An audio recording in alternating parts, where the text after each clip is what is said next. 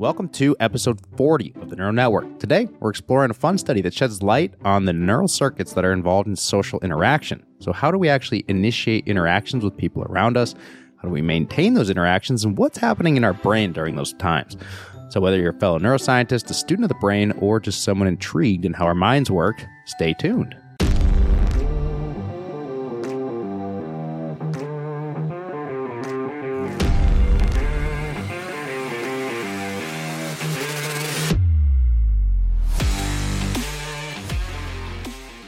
All right, so our social interactions form the backbone of much of our daily experiences, right? So they shape our emotions, influence our decisions, and they play a crucial role in our overall well being. But what actually happens in the brain during these interactions? How do the intricate networks of neurons, if you will, and brain regions orchestrate this complex dance of social behavior? This is actually the focus of the study that we're going to be discussing today. Uh, so, the study was published in the journal PLOS Biology, P L O S, and the study is titled Optogenetic and Chemogenetic Approaches Reveal Differences in Neuronal Circuits That Mediate Initiation and Maintenance of Social Interaction. Whew, so, it's a, a, mouthful there, but I thought it was a really cool study. Um, and it's a, a cool way that shows how different neural circuits for behavior can be mapped and functionally tested.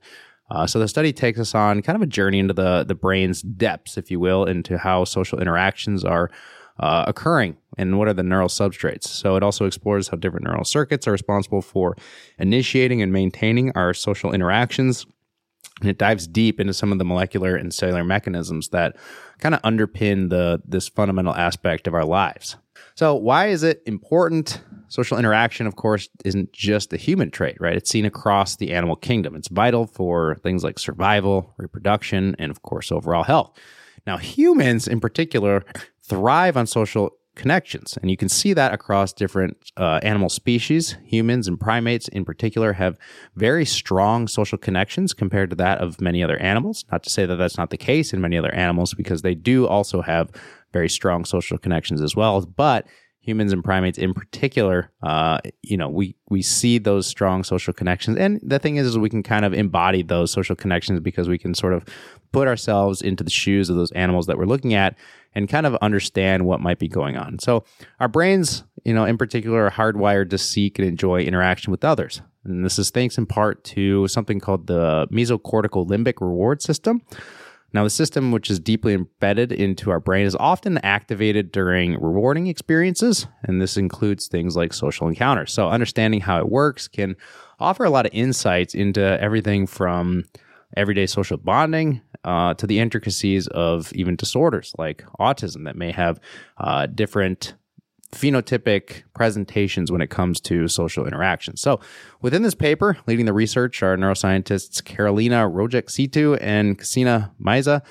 Uh, and their colleagues from the Nencki Institute of Experimental Biology, which is part of the Polish Academy of Sciences in Warsaw, Poland, along with collaborators from other esteemed institutions.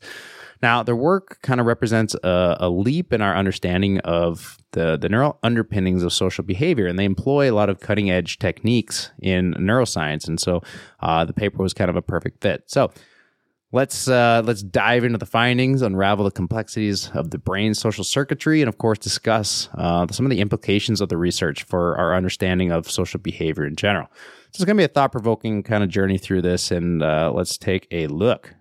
All right, so the study at hand utilizes rats as the primary animal model. Now, why rats? You might wonder. Rats are, of course, highly social animals, much like humans, and they actually form complex social hierarchies and exhibit rich social social behaviors, which makes them excellent subjects for studying social interactions. Uh, rats also share many genetic, biological, and behavioral characteristics with humans, especially in brain structure and function. So, while they're not necessarily a small, long tailed, fuzzy human, more or less we can gain a lot of insights into human social uh, behavior into looking at rats. And uh, the similarities provide kind of a valuable window, if you will, into understanding many of the human brain mechanisms through, of course, a much more accessible and ethical research model. So, as far as the the actual techniques itself within the study, the study employs cutting edge techniques uh, like optogenetics and chemogenetics. So, these methods are are kind of revolutionizing neuroscience as of late. So, optogenetics is involves the the use of light to control cells and living tissue. Uh, typically neurons that have been genetically modified to express light sensitive ion channels.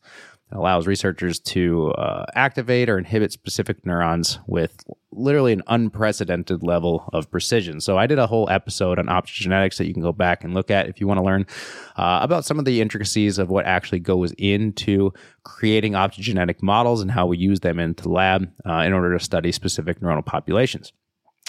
Now, chemogenetics, on the other hand, uh, uses these engineered proteins that are activated by designer drugs, often uh, termed DREADD receptors, which are just designer drug receptors. Uh, and and it's similar to optogenetics, but it allows uh, control over neuronal activity with specific chemical compounds instead of light compounds. So both of the techniques give us the power to manipulate brain circuits in real time, which offers really incredible insights into their function. It's just that with optogenetics, you control the function of neurons using light, uh, whereas in chemogenetics, you control the function of neurons using uh, chemical, specific chemical compounds that are otherwise relatively inert. Um, but either way, you either use light or you use a chemical to activate specific uh, ion channels that are otherwise not activated by any other ligand uh, which gives you the ability to excite or inhibit different cells. So, this study then, uh, in particular, specifically kind of zooms in on several different brain regions. It zooms in on areas called the ventral tegmental area or the VTA, the central amygdala or CEA, the anterior cingulate cortex, the ACC, and the orbital frontal cortex, the OFC.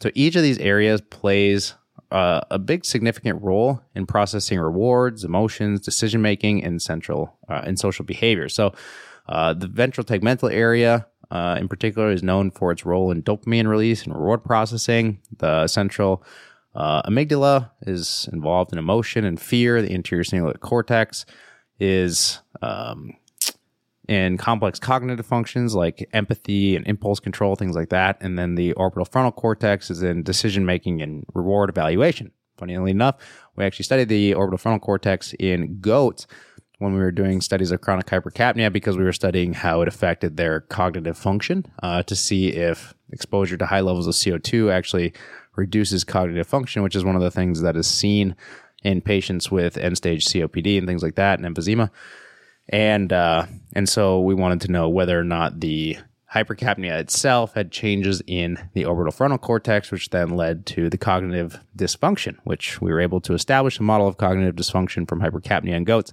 Uh, but we didn't see any changes in the orbital frontal cortex that were large enough to explain those things. So that's just sort of trivial. Now, back to the the rat study at hand in terms of the experimental setup, the researchers used kind of a fascinating approach, right? So what they did, and I'll try to explain this the best I can. So they began by separating cage mate, cage mate rats. And so normally rats are housed in social housing, similar with mice. And so you have to house them with other rats. If they're rats or if mice, you have to house them with other mice because they're social animals.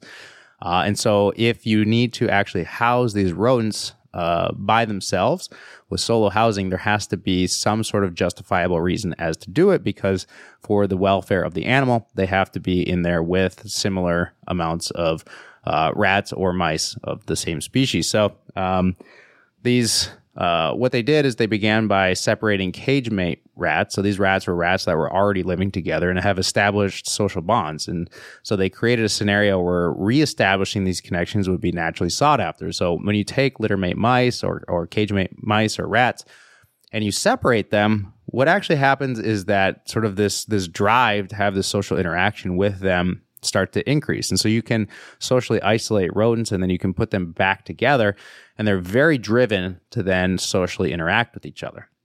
So what that's what they did. And so the rats were then subjected to social interaction tests after they've been separated to observe their behavior under different conditions. So during these tests, uh, specific brain circuits were either activated or inhibited using these optogenetic and chemogenetic techniques that I mentioned earlier. And so the setup allowed the researchers to directly observe the effects of manipulating specific neural pathways on social behavior, which provides you know, kind of clear insights into the the neural mechanisms that drive these complex interactions. So, uh, this study or, or this uh, this part of the study, I should say, um, is crucial because it allows us to understand not only the what of the brain function and social behavior, but it understands the how and the why by selectively targeting these brain regions. So um, the researchers could then actually unravel, you know, the specific roles of each area in the brain and how it plays a role in initiating and maintaining social interaction. So to actually like get into how they were able to target these specific brain regions or why they targeted these specific regions, especially the uh, the CEA or the the central amygdala, which is what was very much highlighted in the study. Is first what they did is is after separating the mice and then putting them back together, they were actually able to quantify how readily those mice interacted with each other. And so mice actually make like this 50 kilohertz sound uh, when they're excited and when they're um, interacting with one another. Uh, whereas if they have aversive uh, types of behavior towards each other. They'll make a sort of like a, I think it's like a 22 kilohertz sound, which is sort of like this uh, disgruntled type of grumble versus that of the higher pitched 50 kilohertz one that they are happy to see each other. It's kind of funny. Uh, but anyway, so they were able to uh, look at how long it took for the mice after being separated to interact with one another and then how long they maintained that interaction. They could record the sounds coming out of the mice to see whether or not they were, you know, happy or dis- uh, angry to see each other, if you will. And what they did, you know, so after they separate the or the the rats, they put them back together. These rats are very driven to go see each other to interact. What they did was they labeled the cells by using a activity dependent labeler of the cells called FOS. It's a protein that's expressed when neurons are particularly active.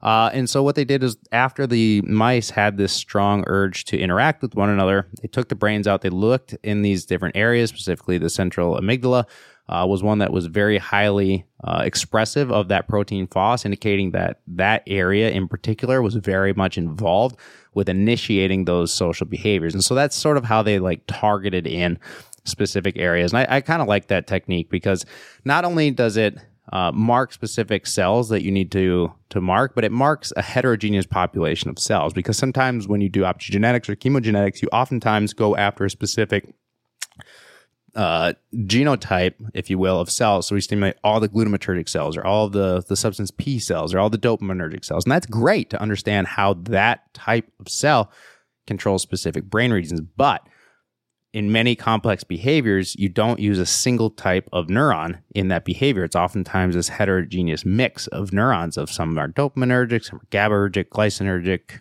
glutamatergic, everything in between. And so with these activity dependent markers, you're able to actually just specifically control those neural all of the neurons within a certain pathway that are active during a specific behavioral response. Now, it comes with nuances because in a typical neural network, some neurons are activated, some are inhibited.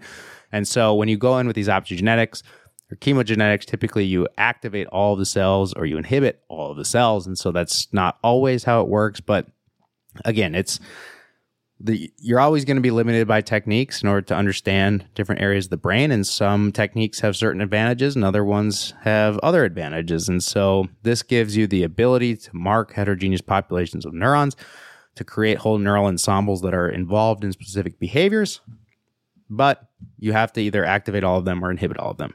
But either way it's a good step to try to figure out which you know parts of the brain are actually being active so, speaking of the areas of the brain that are active, I kind of glossed over a little bit the areas that they were looking at uh, w- in relation to this paper. But uh, the first area, uh, the ventral tegmental area, it's a, a, key part of the brain's reward system. It's known for, I said, it's dopamine release. And of course, dopamine is a neurotransmitter that's often associated with feelings of pleasure and reward. Uh, so, the VTA's activity is, is crucial, I guess you could say, in, in motivating behavior by signaling the reward value of stimuli, which in the context of social interaction can be interaction with others. So think of it as kind of like your uh, neural cheerleader, if you will, encouraging social engagement by provo- providing um, rewarding feedback. Then one of the other areas, the central amygdala, the CEA. So traditionally, the amygdala is known for its role in processing fear and emotional responses. Actually, however, uh, its central region, the C- the central amygdala (CEA), has a more nuanced role, especially in social behavior. So it's involved in evaluating the emotional significance of social stimuli and modulating responses to these stimuli. So essentially, the, the central amygdala helps to determine how we emotionally react to the presence or action of others. So it's actually shaping the social behaviors accordingly. Uh, next, the anterior cingulate cortex. This is a region uh, is is a powerhouse, if you will, when it comes to cognitive function. So it's involved in a variety of complex processes, including decision making, empathy, uh, impulse control, emotion. But the anterior cingulate cortex is particularly interesting in the context of social interaction because it helps us to understand and respond to the emotional states of others. So it plays a crucial role in forming social bonds and navigating many social complexities. And then finally, uh, the orbital frontal cortex, the OFC. This is a a region. It's it's considered to be pivotal in decision making and reward based learning. So it, it helps to evaluate different options and outcomes, including those in social scenarios. So the orbital frontal cortex is, is excuse me, kind of crucial in understanding the value of social interactions. So it helps us decide, for instance, whether or not to engage in conversation or how to respond in a social setting based on the perceived rewards or outcomes of these interactions. So each of these areas plays a distinct yet uh, interconnected role in shaping our social behaviors. And so uh, by examining these regions together, the, the, the study in, that, was, that we're talking about offers sort of uh, very invaluable insights into the uh, complex neural tapestry, I guess you could say, that underlies many of our social interactions. So, diving into the actual experiments themselves, the first experiment then centered on the central amygdala, or the CEA again.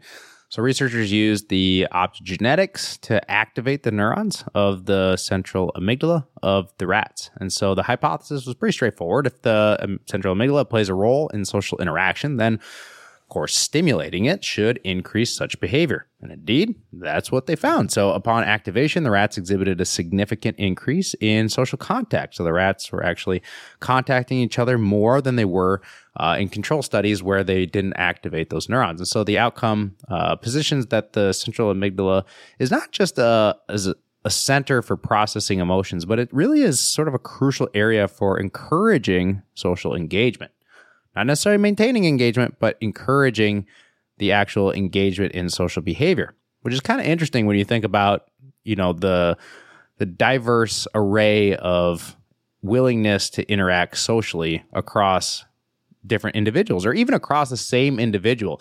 You know, how likely are you to engage in an interaction with someone that you may or may not know can vary wildly depending on what's going on during the day or even across different people. You see some people that are very extroverted and are very willing to engage with anyone at any time. You see some people that are more on the introverted type that are more likely to not want to necessarily engage in random encounters or uh, even have a lot of social interactions. And so it's it would be kind of interesting to see how much of the variability in some of those behaviors can be explained by excitability states or reactivity of the neurons in these areas, and even how sort of the state dependencies of these neural networks can ultimately influence how willing someone is to uh, engage in different social behaviors.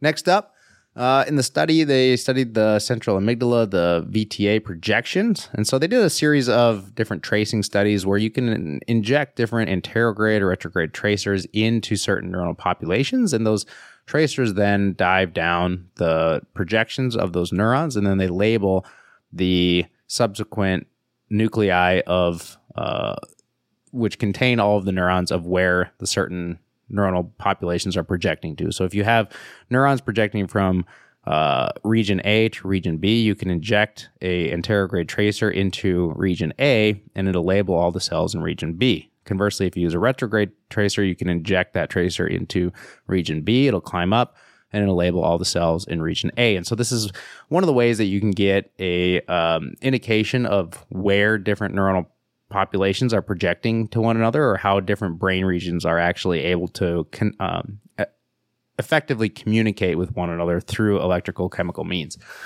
And so one of the neural connections areas that they were studying was the central amygdala to the ventral tegmental area. And the hypothesis was that this pathway that this pathway is crucial for maintaining ongoing social interaction. So, not necessarily initiating social interaction, but another key facet of social behavior is not just initiating the social interaction, but actually maintaining the social interaction. So, when you observe individuals and you quantitate how likely they are to engage and to keep that social interaction, such uh, a lot of it comes down to how willing these animals are to start either reproducing certain behaviors of one another, how likely they are to keep their attention, how likely they are to sort of mold their ongoing behaviors to that of the person that's being conversed with.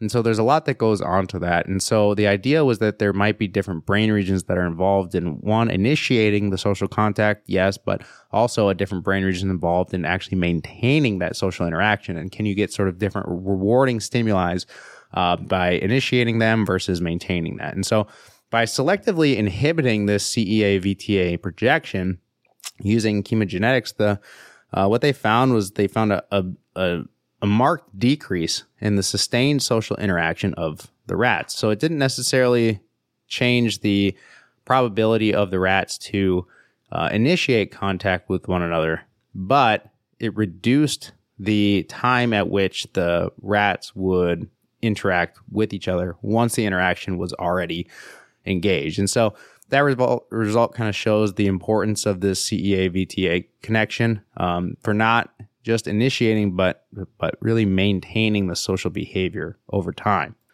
Conversely, another one of the experiments that they did was looking at the VTA's projections to the anterior cingulate cortex and the orbital frontal cortex. So they hypothesized that the, the these dopaminergic pathways initiate social interaction. So using the optogenetics, they activated these pathways and monitored the onset of social behavior. And so the findings were pretty clear that activation led to an increase in the initiation of social interaction. So uh, they demonstrated that there's a critical role of dopamine in particular that's released from the VTA that uh, helps to kickstart social engagement, which highlights uh, kind of a key neural starting point for social behavior. So these VTA projections from the anterior to the anterior cingulate cortex and the orbital frontal cortex is this dopaminergic pathway that leads you to uh, engage in social behaviors, and then this this um, CEA VTA pathway is more involved in actually maintaining those um, social interactions.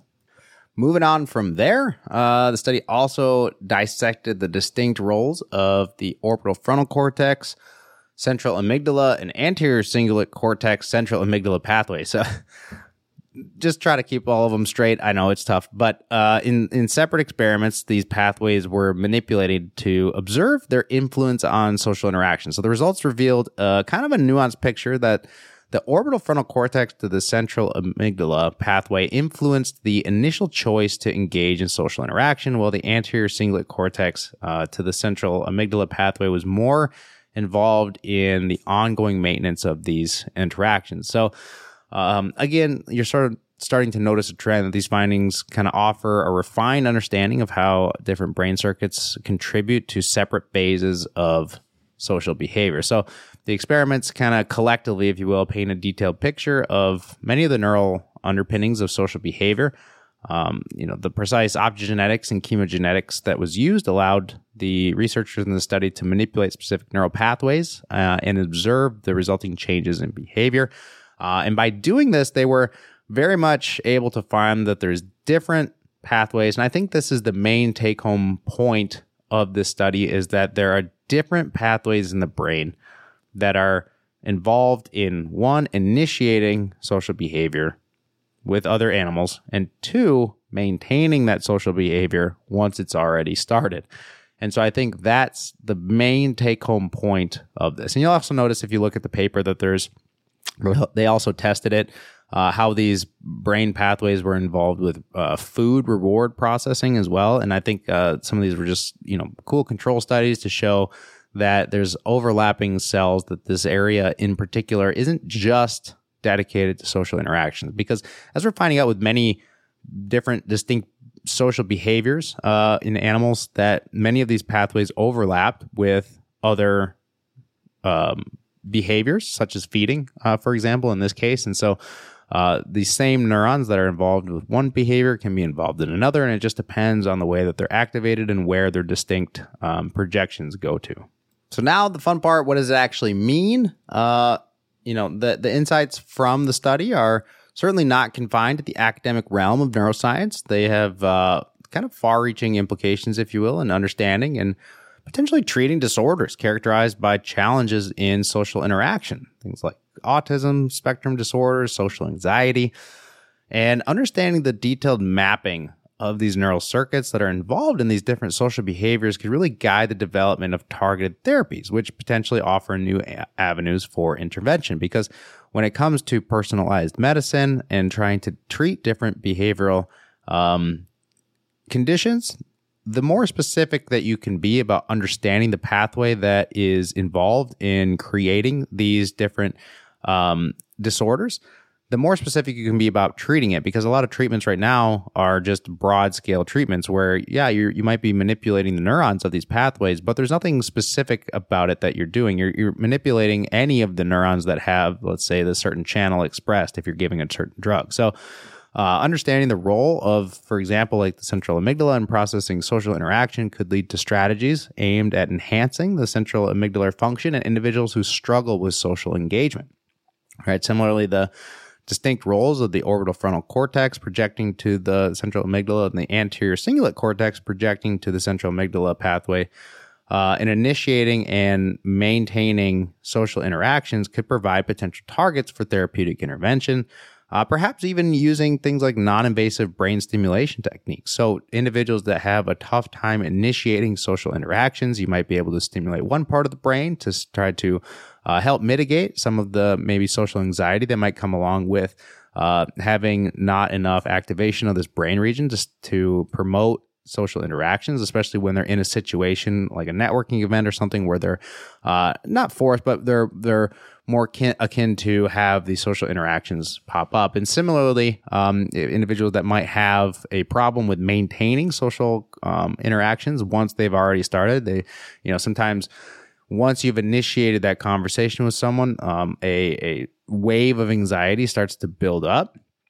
And so perhaps modulating some of these brain regions might be able to mitigate, uh, at least for individuals where that sort of anxiety becomes to the point where it's debilitating in their ability to function. So, of course, the beyond clinical applications, the findings certainly enrich our understanding of the social brain, which is always interesting. So they highlight uh, the complexity and the sophistication of these neural networks that that drive much of our social interactions. And so the knowledge adds depth to our understanding of human behavior and of course offers insights into everything from you know everyday social bonding to the intricacies of social dynamics in in large groups. And the study also uh, sets kind of a precedent for future research. So it exemplifies the power of combining advanced techniques like optogenetics and chemogenetics with behavioral neuroscience. So future studies can certainly build on this foundation, exploring other brain regions uh, and circuits involved in, in social behavior, and perhaps even extend these insights into more complex uh, social scenarios. So, uh, in closing, kind of a short episode, but the research is uh, a vivid reminder, if you will, of the what do you say, the intricate dance between our brain and our social world. So it really highlights the importance of neuroscience in particular and unraveling the mysteries of human behavior. And of course, it opens up exciting possibilities for enhancing our social well being. So thanks for sticking around uh, to, li- to learn about the social interactions in our brain. So, uh, www.theneuronetwork.org, Apple, Spotify, RSS.com is where you can find it. So, stay tuned for next episode. All right, bye.